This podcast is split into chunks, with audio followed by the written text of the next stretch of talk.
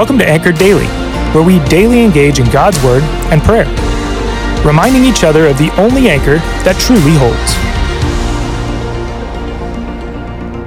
Hola, mi amigos. This is Angie, here to share with you today an interesting perspective on Luke 15, verses 1 through 7. In most translations, this is entitled The Parable of the Lost Sheep.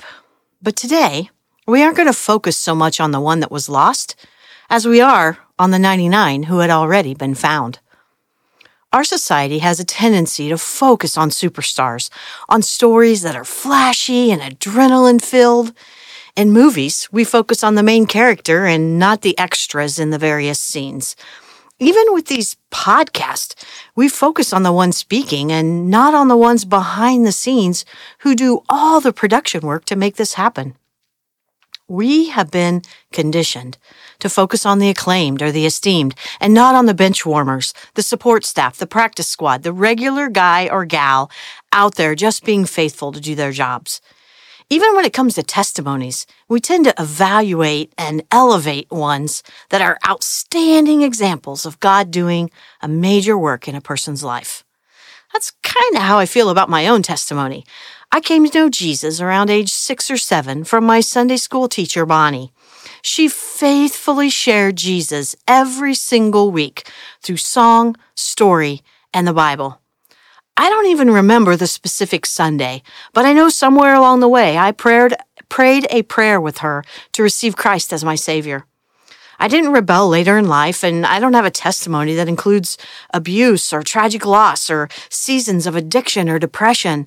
My story, uh, it's about as bland as a bowl of vanilla ice cream. and sometimes I feel like I have a bench warmer testimony.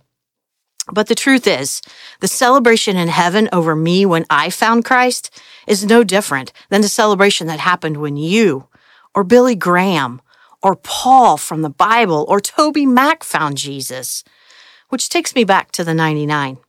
There is some debate among scholars at what is meant by verse 7, where scripture calls the 99 righteous, just, or good people in no need of rescue. Was Jesus calling out the Pharisees there? Those who felt they were the most righteous by their own deeds, proud ones who believed in their own efforts? Or was he referring to imputed righteousness, that a, a, sinner is declared righteous by God purely by God's grace through faith in Christ? And thus it all depends on Christ's merit and worthiness rather than our own merit and worthiness. Make no mistake, Christ is earnest about bringing home the one who has strayed from the 99, the one who has not repented into salvation.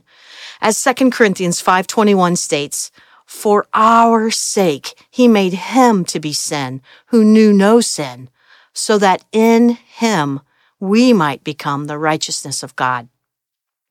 Back to the 99. If the shepherd thought the other 99 were also going to stray, he would have taken them with him. He would have rounded them up and made the journey with them to find the lost one. But he didn't.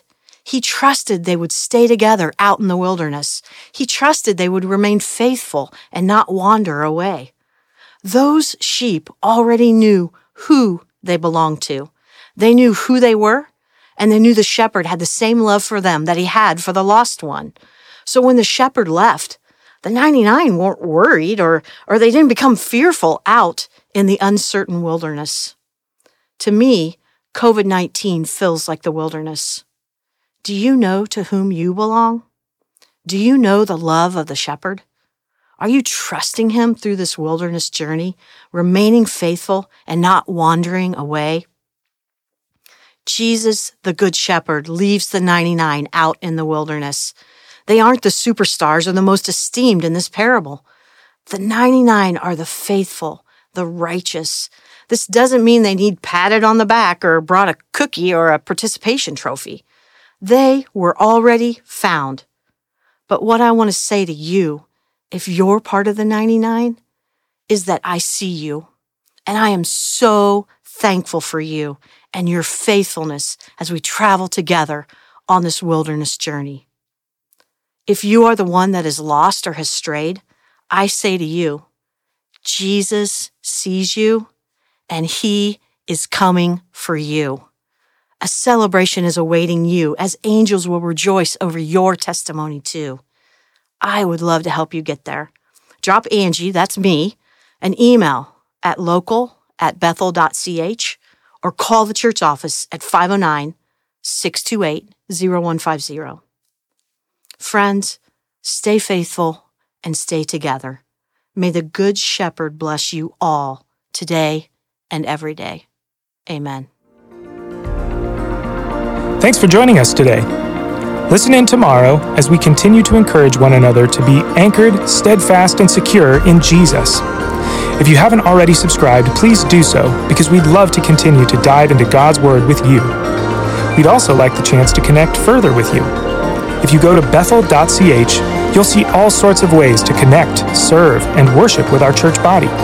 Finally, please consider sharing this podcast with your friends by word of mouth or on social media.